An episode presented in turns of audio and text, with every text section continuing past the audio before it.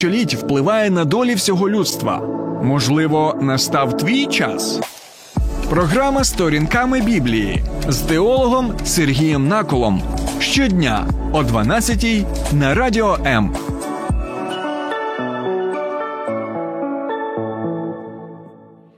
Вітаю, друзі! Що Біблія каже про країни-агресорки? Це питання доволі актуальне для нас, і протягом вже більше року, як ми стикаємося саме з проявами конкретними втіленням країни-агресорки, яка вдерлася на територію нашої країни і продовжує вбивати, руйнувати, знищувати, затоплювати і також, як ви знаєте, використовувати вогонь. І навіть в цей час, коли я веду цю програму, ми чуємо повітряну тривогу, і також є повідомлення про те, що у нас в Києві або над Києвом від уламків, ракет або дронів вже є якісь руйнування. Тому, друзі, будьте обережними, якщо ви зараз перебуваєте в Києві і слухаєте нашу програму. От бачите, як так трапилося, що навіть в програмі «Сторінками Біблії» ми не просто розглядаємо Біблію, як знаєте, якусь літературу стародавню, яка має цінність лише тому, що вона була написана багато тисяч років тому, а в першу чергу тому, що це живе і дієве Боже Слово, і воно також має значення і для сьогодення, і навіть прямо в цей час. Так от, друзі, що ж Біблія каже саме про країни-агресорки? Чому таке запитання? Тому що, на жаль, я можу сказати, що у багатьох людей створився такий, знаєте, своєрідний стереотип, що нібито Біблія, вона просто вчить людей бути в покорі, так, не критикувати владу взагалі за будь-яких обставин, так, не чинити опору будь-якого і перебувати, знаєте, в своєрідній такій релігійній бульбашці, де ти повинен перебувати, щоб якимось чином, як то кажуть у нас в народі, перекантуватися на цій землі. От так трапилося, що ми народилися на неї, а далі вже якось Господь забере нас на небо, і нарешті усе закінчиться. Але це не біблійний, друзі, погляд взагалі, тому що ми бачимо, і ми розглянули вже в багатьох наших програмах «Сторінками Біблії», те, що Біблія багато каже про те, як реагувати на зло, на прояви зла, на прояви агресії, на прояви експлуатації, на прояви пригноблення. І більше того, величезна кількість біблійних текстів, вона саме направлена на конкретну пряму критику, а також на санкціоновані Божі прокляття тих, хто чинить такі саме речі. Бог проклинає агресорів і надає санкцію закону нам молитися саме про те, щоб агресор міг отримати справедливе Боже покарання. Саме так. Тому, друзі, я ще раз нагадую, що багато аспектів саме цих питань ми вже розглянули в наших програмах, і тому я вам рекомендую або підписатися на мій YouTube канал Сергій Накол, так, і там ви можете переглянути наші програми на ту тему, яка вас цікавить і пов'язана саме з тим, як Бог ставиться до агресорів і що їх очікує і зараз, і в майбутньому, а також різноманітні інші питання актуальні, які дійсно ставлять люди у наші часи і також в нашій країні. Ну і, звичайно, я запрошую вас на мою персональну сторінку на Фейсбуці Сергій Накол, де також ви можете долучатися до прямого етеру, ставити свої запитання, коментувати. І також, і це буде чудово, я очікую цього, будете ділитися своїм власним життєвим досвідом, як саме Біблія впливає на вас, на ваш світогляд, на те, як ви живете, як ви спілкуєтеся з людьми і як ви реагуєте на агресорів і гнобителів, які, на жаль, знову з'являються на нашій землі. Добре, друзі, ще нагадую про те, що на Фейсбуці у нас також є «Сторінками Біблії», де ви також можете отримувати нові сповіщення і долучатися до прямого етеру. Якщо ви в Києві і Київській області, також нагадую, ви можете налаштувати свої радіоприймачі на хвилю 89,4 FM і слухати програму «Сторінками Біблії» зі мною о 12 годині в понеділок, у вівторок, в четвер і п'ятницю. В середу нема у нас програми «Сторінками Біблії», але я тут перебуваю разом з моєю колежанкою Ірою Суботою. І у нас є програма, назва якої «Питання до виробника». Ми там також розглядаємо актуальні життєві питання, тому також долучайтеся до нашого етеру разом з Іриною. Добре, друзі!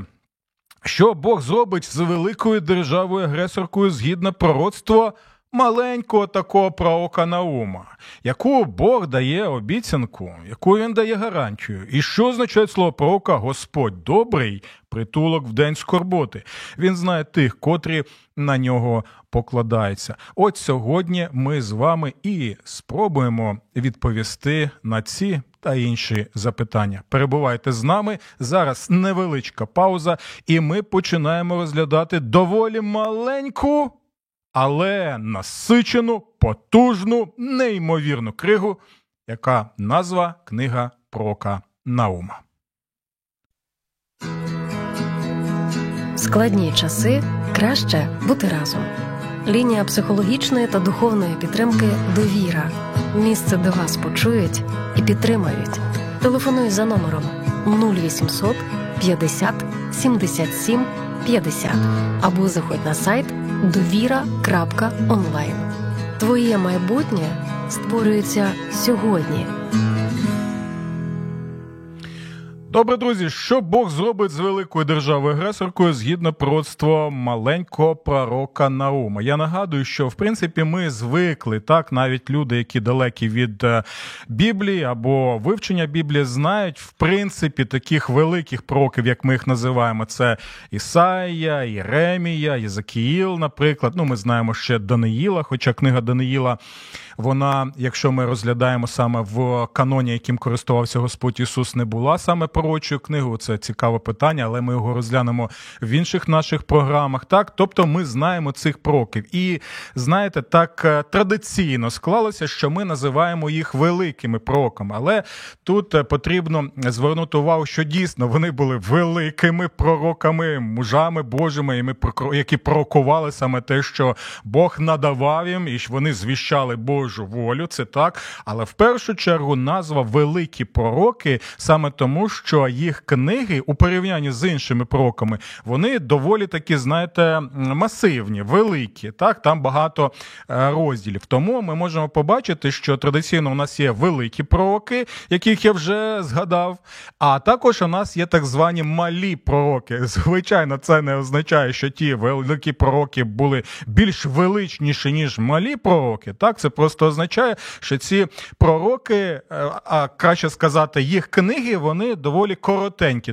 Там декілька може бути всього розділів, як, наприклад, книга пророка Наума, як ви подивитесь, тут лише 3 розділи, і буквально за 30 хвилин, ну максимум, ви можете прочитати саме цю книгу, так, як і книга там пророка Йони, тощо.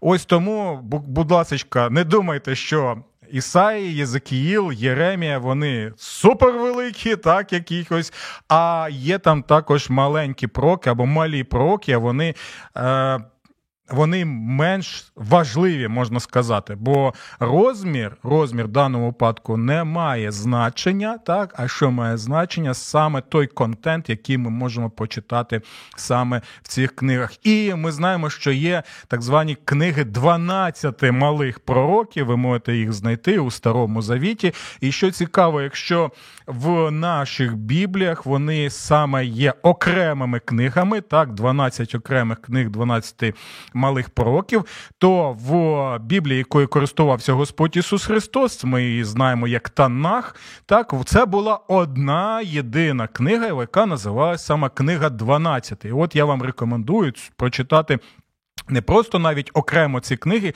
а якщо є можливість, так, і посвята, і відповідальність, то ви можете навіть спробувати прочитати зараз усі ці 12 пророків, щоб побачити, так, що там є теми, які охоплюють всі наші аспекти життя, включаючи, звичайно, таку актуальну тему для сучасності, як і для минулого, Це саме ставлення до країн-агресорок, так? І що Бог каже стосовно цих речей. Добре, це така, знаєте, загальна картина, яка я описую. У мене взагалі є схильність починати лекції, тому що в мене все ж таки теологічна академічна освіта, але буду намагатися якомога простіше все це розповідати і не використовувати там різноманітних тем. Як то кажуть, щоб панаса не понесло. В даному випадку пастора Сергія не понесло. Добре, друзі, так що, давайте тоді декілька... поставимо питання, хто саме був цей Наум? Ми зрозуміли, що це не означає, що він був маленького зросту, хоча це можливо, апостол Павло був маленького зросту, як вважають. А це не має також значення, бо людина може маленького зросту бути, великого зросту і провіщати величезні, прекрасні речі від Бога. І більше того, друзі, не думайте, що якщо ви оточуючим середовищем вважаєтеся так непривабливому, можливо, там фізичному плані, так, або там ви не маєте якогось статусу, там тощо. Це не означає, що в очах Божих ви не маєте значення і що Бог вас не може використовувати. Бог може потужно використовувати нібито просту пересічну людину для того, щоб звершувати просто неймовірні, дивовижні речі. Тому, друзі, пам'ятайте про цю неймовірну, потужну Божу мотивацію. Бог використовує і таких людей, як ми. Справа не в тому, що ми маленькі. Справа в тому, що ми маємо справу з великим Богом, який звершує великі речі. Ви можете бути маленьким в очах Бога, але ви можете бути маленьким в очах людей, вибачте, але ви можете бути великим в очах Бога і втілювати великого Бога. Добре. Друзі, у нас тут декілька є запитань, бачу. А чому називаються «Малі пророки»? Вони менш значущі чи менші книги по розміру? Алекс, дякую вам за запитання. Якщо ви прослухаєте раніше, я вже відповів на це запитання, але дякую вам за уважність, за те, що ви ставите такі на доволі актуальні питання. Так, пані Ірина пише: «Доброго здоров'я Сергію Миколайовичу. Спойлер, зітре з лиця землі, і всі проклинатимуть його ім'я».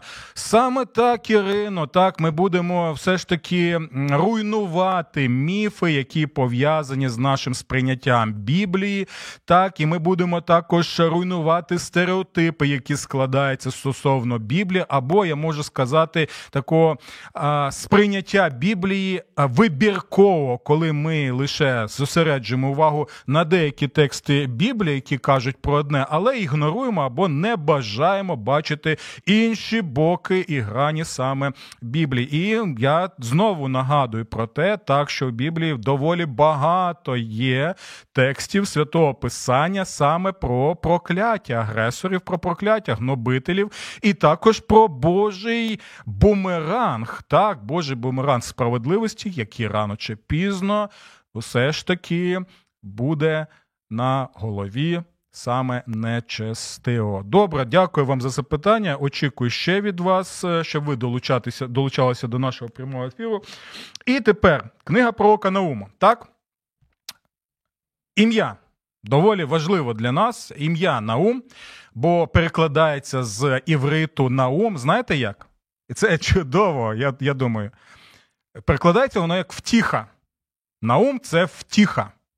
І деякі дослідники припускають, що, можливо, ім'я Наум – це скорочена форма від іншого ім'я, це Неємія, бо Неємія, воно означає «Господь втішає». Так, Неємія, Господь тішає, Наум – це втіха. Те саме ми можемо, наприклад, побачити в імені нашого Господа Ісуса Христа. Пам'ятаєте, його звуть Єшуа на івриті, а Єшуа – це що означає? Так, це що означає, що Господь спасає, так?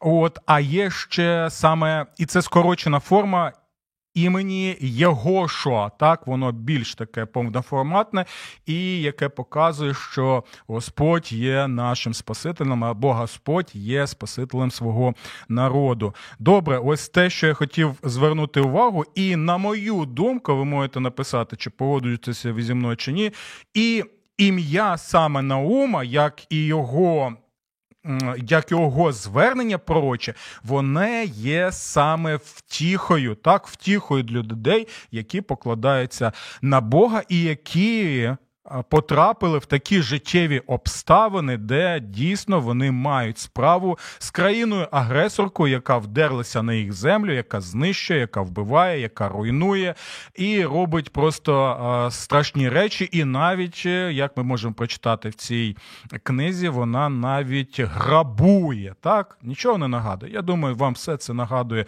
доволі все чудово ще з 22-го року, з 24 лютого. Ми все пам'ятаємо доволі чудово. І ось саме через призму нашого досвіду, нашого життя, ми і можемо читати книгу пророка Наума, яку я вам рекомендую, саме як втіху, але втіху для тих людей, які дійсно покладаються на Бога і вірять в те, впевнені в те, що Бог перебуває з нами за будь-яких обставин, і рано чи пізно усьому цьому прийде справедливий кінець. Добре.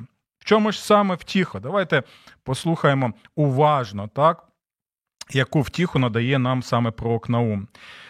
Господь є ревнивим Богом і месником. Почули ці слова? Господь є ревнивим Богом і месником. Тобто Господь, з точки зору втішителя Науму, він саме є месником. І за що саме він є месником? Давайте далі прочитаємо. Господь є мстивим і сповненим гніву. У цьому також є втіха. Але втіха знову для людей, які слідують за Богом, які слухають Бога і які покладаються на Бога. У чому саме втіха?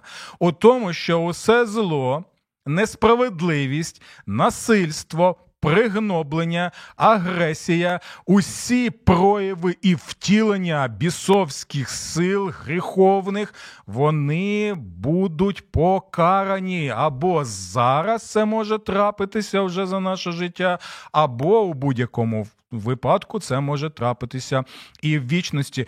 У чому саме втіха? У тому, що ми можемо бути впевненими, що жоден злочинець, яким би він не був, військовий злочинець, агресор, він не зможе втекти від справедливого Божого суду. І ми можемо побачити, що оці слова, що Господь є мстивим і сповненим гніву, це праведний гнів, і це саме праведна помста. Так, звичайно, є неправедна помста, гріховна помста, яка засуджується в Біблії, але також є і праведна помста, так, яку Господь саме звершує справедливим чином. І так само є неправедний гнів, який також забороняється Святим Писанням, є заклик, щоб ми могли контролювати себе, бо ми гріховні істоти, і ми знаємо, які можуть бути наслідки гріховного, нечистивого гніву, але також є чистий гнів, праведний гнів, справедливий гнів, коли люди можуть очікувати: Господи, ми знаємо,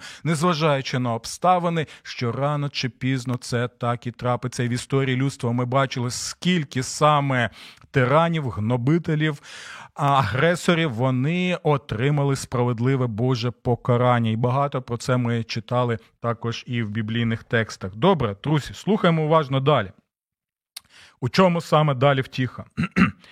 Господь відплачує своїм ворогам. І далі ми побачимо, що коли Наум каже, що Господь відплачує своїм ворогам, він має на увазі саме в даному випадку людей, з яких сформована така, знаєте, структура, можна навіть сказати, вертикаль влади, оця структура, яка втілюється саме в державі, яка на той час була, це держава Асирія. І знаєте, зараз оце цікаве таке життєве спостереження, за собою спостерігає протягом, це вже скільки там, 15 чи 16 місяців у нас вже війна, що я читаю біблійний текст, але через призму власного досвіду. От навіть зараз, коли я читаю Асирія, то я читаю не СС, а Азирія, так? У мене дві З вже, тому що зараз для нас оця Азирія, ви знаєте, що це? Це держава-агресорка Російська Федерація, яку очолює людина, так, але мені важко її назвати людиною, яку звуть Володимир Путін, який буде відповідати перед Богом за всі свої дії, за всі свої злочини. Це Божа аксіома. І ось саме в цій книзі Наум називає Божими ворогами людей, які є агресорами. Так? Бо ті люди, вони не оголошували, можна так сказати, війну Богу. Вони там не здіймали до неба свої там руки, так, не казали: «Ей, Бог, ми оголошуємо тобі війну, ми йдемо проти тебе». Ні, цього нема, звичайно.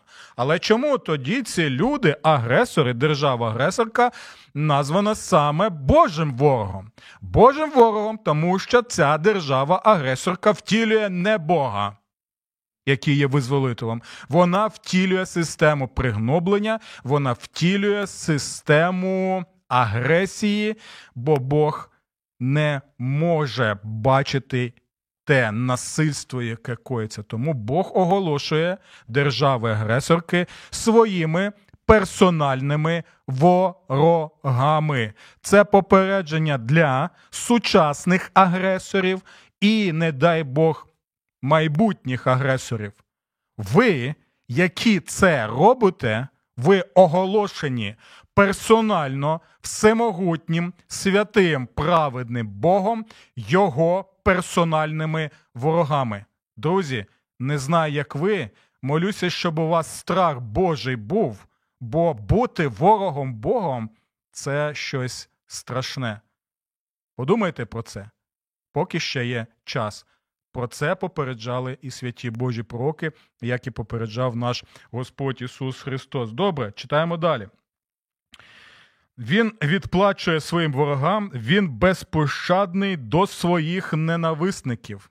Якщо ви є невід'ємною частиною, згідно цих текстів цієї книги, держави-агресорки, то ми можемо побачити, що Бог вас називає ворогом, і Бог називає вас ненависниками Бога, тому що ви плюєте на його закон, на його задум. Стосовно його задуму Бог нас створив, знову нагадую, для того, щоб ми перебували в гармонійних стосунках з Богом і один з одним, так, і лише гріх спотворює знову і знову те, що в Біблії ми називаємо саме шалом. Шалом – це мир, так, шалом – це що? Це надлишок, це процвітання.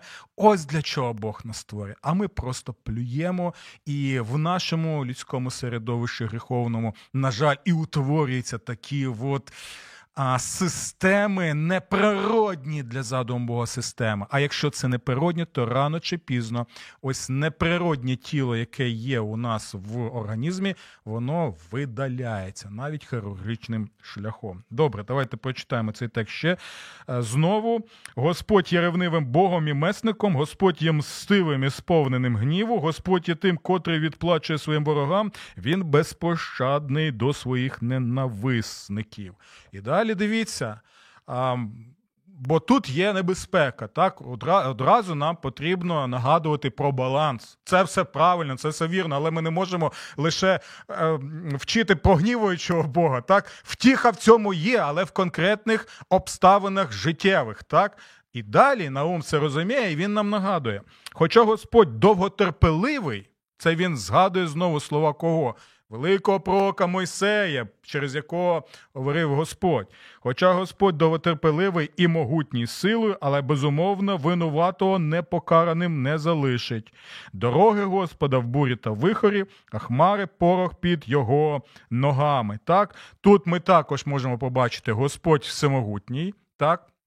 Він контролює всі події, незважаючи на те, що ми не можемо багато чого пояснити, але в той же час Господь довготерпеливий, так? Бо ми можемо побачити, що Господь набагато краще бачить картину, навіть тоді, коли ми можемо сприймати цю реальність як жахіття, але ми знаємо, що... ми знаємо, що Господь контролює всі ці події, але тут, в даному випадку, нам показує, що він довготерпить, так? Він міг би знищити усе гріховне людство, включаючи нас, але він довготерпить, бо ми знаємо, що деякі люди можуть навернутися до нього і отримати спасіння в Господі Ісусові Христові. Це також важливий момент. Напишіть, будь ласка, що ви думаєте стосовно ось того, що пророкує нам Наум. І знову нагадує, друзі, знову і знову, що Наум означає втіха. І ця книга – це є книгою-втіхою, коли ми стикаємося в нашому житті з державами-агресорками в контексті саме війни. Добре, далі, дивіться. Що ж там взагалі відбувалося за часів пророка Наума? Я вже згадав, що була країна, так, держава, доволі могутня, звали її Асирія, ми її сприймаємо зараз як Асирія, і сучасна Асирія або сучасний Вавилон, от сучасний Єгипет, це для нас саме є Російська Федерація, бо той, хто стоїть за усіми цими системами, це є стародавній змій, диявол сатана. Нагадую знову і знову про це. Так от, Асирія, вона за деякий час в історичних обставинах так склалося, що вона стала доволі потужною державою, можна навіть сказати, наддержавою регіонального штибу, так, а на той момент, в принципі, можна було її розглядати як могутньою державою такого, знаєте, всесвітнього значення на той момент, бо багато цивілізацій зосереджувалося саме на Близькому Сході, як ми знаємо. От, і доволі серйозні події, вони відбувалися саме в тому регіоні. І, до речі, я хочу нагадати, що символом Асирії, так, був лев. І тому в цій книзі ви можете навіть прочитати про що? Про місце перебування лева, так, або лев'яче місце, названа ця країна, або її столиця. І, до речі, ви знаєте цю столицю завдяки ще одному малому пророку, ну, в лапках малому пророку, звали його, звичайно, пророк Йона. Так, це столиця була Ніневія. Так ось, дивіться, що ми читаємо саме про цю державу. Те, що, по-перше, так, вона створилася шляхом насильства, що суперечить Божому задуму, так, вона також розвивалася, розбудовувалася саме шляхом пригноблення і експлуатації інших людей. Вона була побудована на чому? На тому, що ти пригноблюєш велику кількість народів, яких ти захоплюєш в полон, перетворюєш їх в рабів, а також завдяки ось саме цій системі жорстокості, неймовірній жорстокості, бо асирійці це були, знаєте, можна сказати, бісами, демонами в плоті, які настільки чудово зналися на тортурах і як зробити так, щоб фахово, професійно ти відчув увесь біль, який тільки можливо відчути для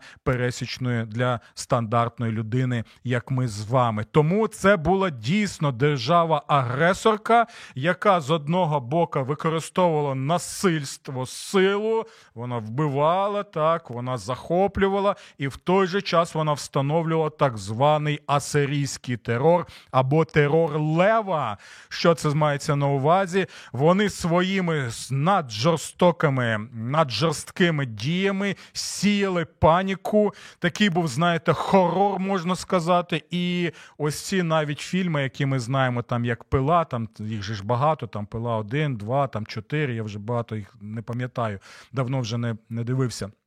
Вони ніщо, це казочки дитячі у порівнянні з тим, що дійсно коїлося в ті часи. Я навіть не буду зараз згадувати всі ці страшні і жахливі речі. Так, тому дивіться, що ми читаємо саме стосовно цієї держави-агресорки, яка також вдерлася і на територію, де перебував Божий народ. І ось тут цікавий момент, так? На які нам потрібно звернути увагу. Багато пророки зверталися і до Божого народу, і багато пророки показували про гріхи цього народу, так, що вони коїли також багато поганих речей. І можна просто було б сказати, ну, дивіться, цей народ, він грішний, і асирійський народ грішний, вони всі грішні, тому нам не треба взагалі якось оцінювати ці речі. Ті грішники, тому нам не потрібно все це так от сприймати серйозно, а будемо тримати дистанцію від усього цього світського, так, від усього світу. От, ми не будемо ніяким чином брати участь в цьому, тому що і ті грішники, праведники і ті грішники.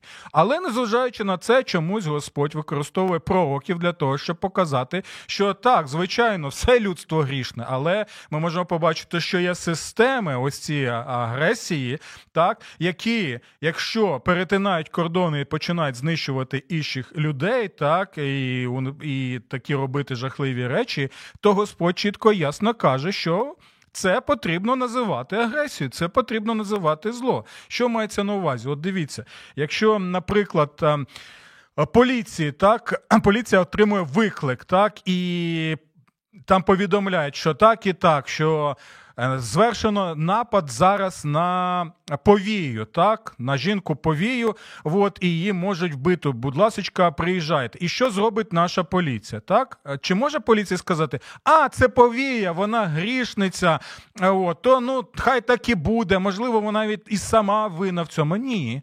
Ні, поліцейський, який повинен втілювати закони, порядок і справедливість Божу, а він поїде для того, щоб захистити саме цю повію. Так, чому? Тому що саме в цьому випадку очевидно, що треба не читати мораль, так, і проповідь цій жінці, що не потрібно ці робити речі, так, а потрібно рятувати цю жіночку від агресора, від того, що можуть її знищити. І поліцейський може застосувати навіть що? Вогнепальну зброю, якщо буде на те потреба, або використати навіть силу, примус для того, щоб втихомирити саме ось цього нападника. От те саме ми можемо побачити і в прочих книгах, і також і в книзі пророка Наума. Добре, друзі, давайте зробимо все ж таки невеличку ще одну паузу, і після чого будемо продовжувати розглядати цю книгу.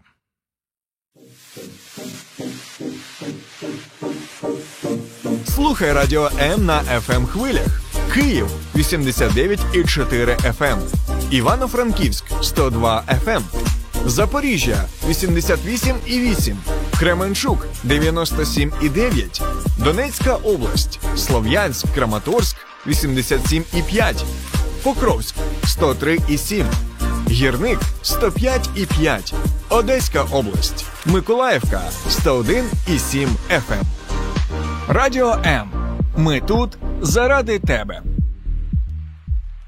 Добре, друзі, давайте трошечки прочитаємо, які Бог дає обіцянки і гарантію через пророка Науму. І в ретроспективі, коли ми розглядаємо історії, ми знаємо, що так саме трапилося. Бог давав гарантії і обіцянки через інших пророків стосовно Єгипту. Так і трапилося, друзі. Так і трапилося. Стосовно Вавилону, Бог давав обіцянки, що Вавилон, незважаючи на те, що це така супернадпотужна держава, він був зруйнований. Бог сказав, він зробив це у свій конкретний час в контексті свого провидіння. Там був така потужна держава, місто як Тир, так, який вважав себе взагалі пупом землі, бо Бог навчив його, хто ти такий насправді. Згадуємо історію Навуходоносора, так, царя, якого, що Господь зробив з ним, так, і багато таких речей. Це саме стосується і Ніневії. Ми знаємо навіть з підручників історії, що так саме це трапилося. Те, друзі, і показує, якщо Бог щось обіцяє, він це обов'язково за будь-яких обставин, він це виконає. Ось чому у нас може бути втіха. Ось чому у нас може бути впевнений, що ми маємо справу не просто з якимось, знаєте, вигаданим Богом, Богом наших фантазій, який може, знаєте, психологічно нас втішати і бути таким засобом психологічним нашої самовтіхи. Ні, це живий, реальний Бог, який реально живо діє в історії, незважаючи на те, що багато подій ми не можемо зрозуміти, Божих дій багатьох ми не можемо зрозуміти, але він діє. Чому я так впевнений? Тому що ті пророцтва, які проголошували святі Божі пророки, вони виконувалися. Якщо Бог це зробив тоді, він це зробить і зараз, і він це зробить і в вічності. Тому слухайте уважно, це декілька лише обіцянок пророчих, які ми можемо прочитати в цій книзі. Тому я виступлю проти тебе, говорить Господь Саваот. Я пущу з димом твої колісниці, я твоїх левчаків, знищить мій меч. Почули? Знищить мій меч. Я покладу край твоєму грабіжництву на землі, і більше ніхто не почує голосу твоїх послів. Почули це? Так, ця держава, вона була державою-грабіжницею, у неї були посли, які намагалися також, ну ви знаєте, так, що в Російської Федерації також є пан Лавров, який намагається якимось чином там завдяки брехні переконувати якісь країни, що вони не грабіжники, вони не загарбники тощо. Але ми можемо побачити, що те, що стосувалося Ніневії, також буде стосуватися і вже застосовується до сучасних також агресорів. Далі ми читаємо наступне ще. «Горе місту, сповненому крові та обману, переповненому беззаконням, грабежами і насильством.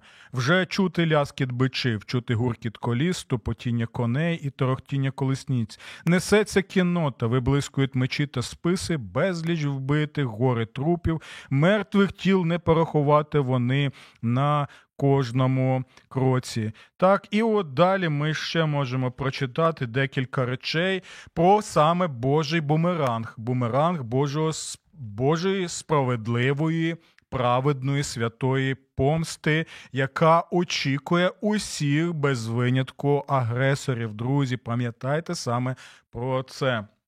Дивіться, бо хоч вони, асирійці, переплетені між собою, тобто поєднані так сильно одним ланцюгом, як терени п'яні від своїх напоїв, мається на увазі, що вони настільки сп'янили від пропаганди, настільки вже оброблені пропагандистами, так, що перебувають у такому стані сп'яніння, але вони цілковито будуть пожерті вогнем, як суха стерня. І з тебе, Ніневія, вийшов той, котрий планує зло проти Господа. Тобто кожен очільник держави-агресорки є агресором, який планує зло, так, і який є, знову тут нагадується про це, є персональним ворогом Господа. Горе, горе, і ще раз кажу, горе тим, хто стає саме ворогом Бога.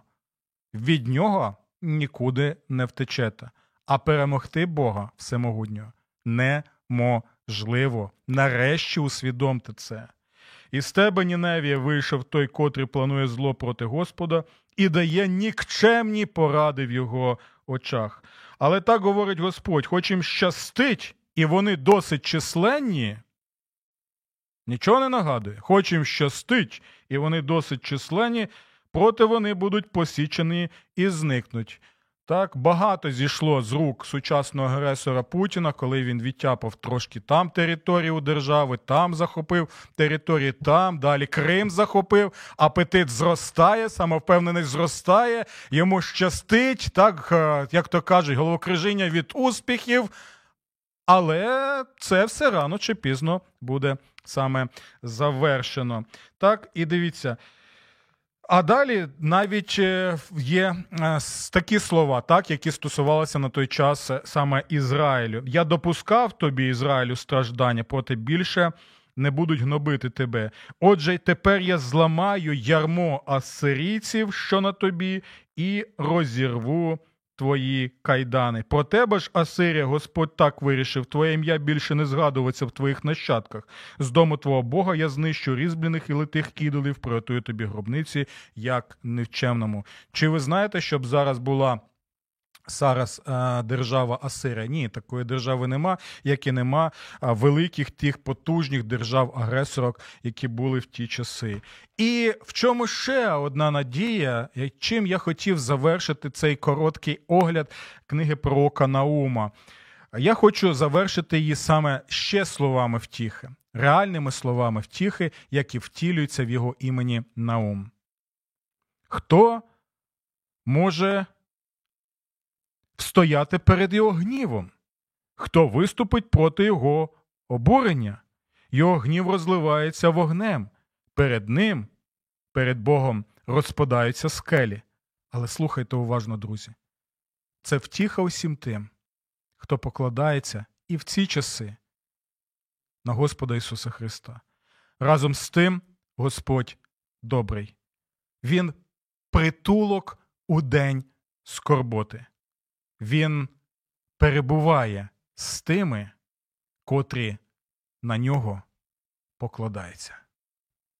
Втіха не в тому, що той, хто покладається на Бога, не буде мати проблем.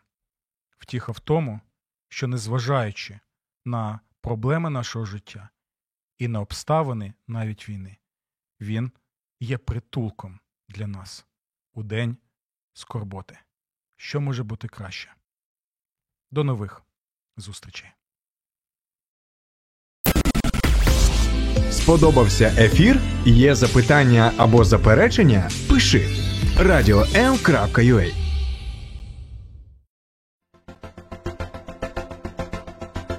Різні мої дороги, Бог зі мною поруч, ти завжди знаєш мої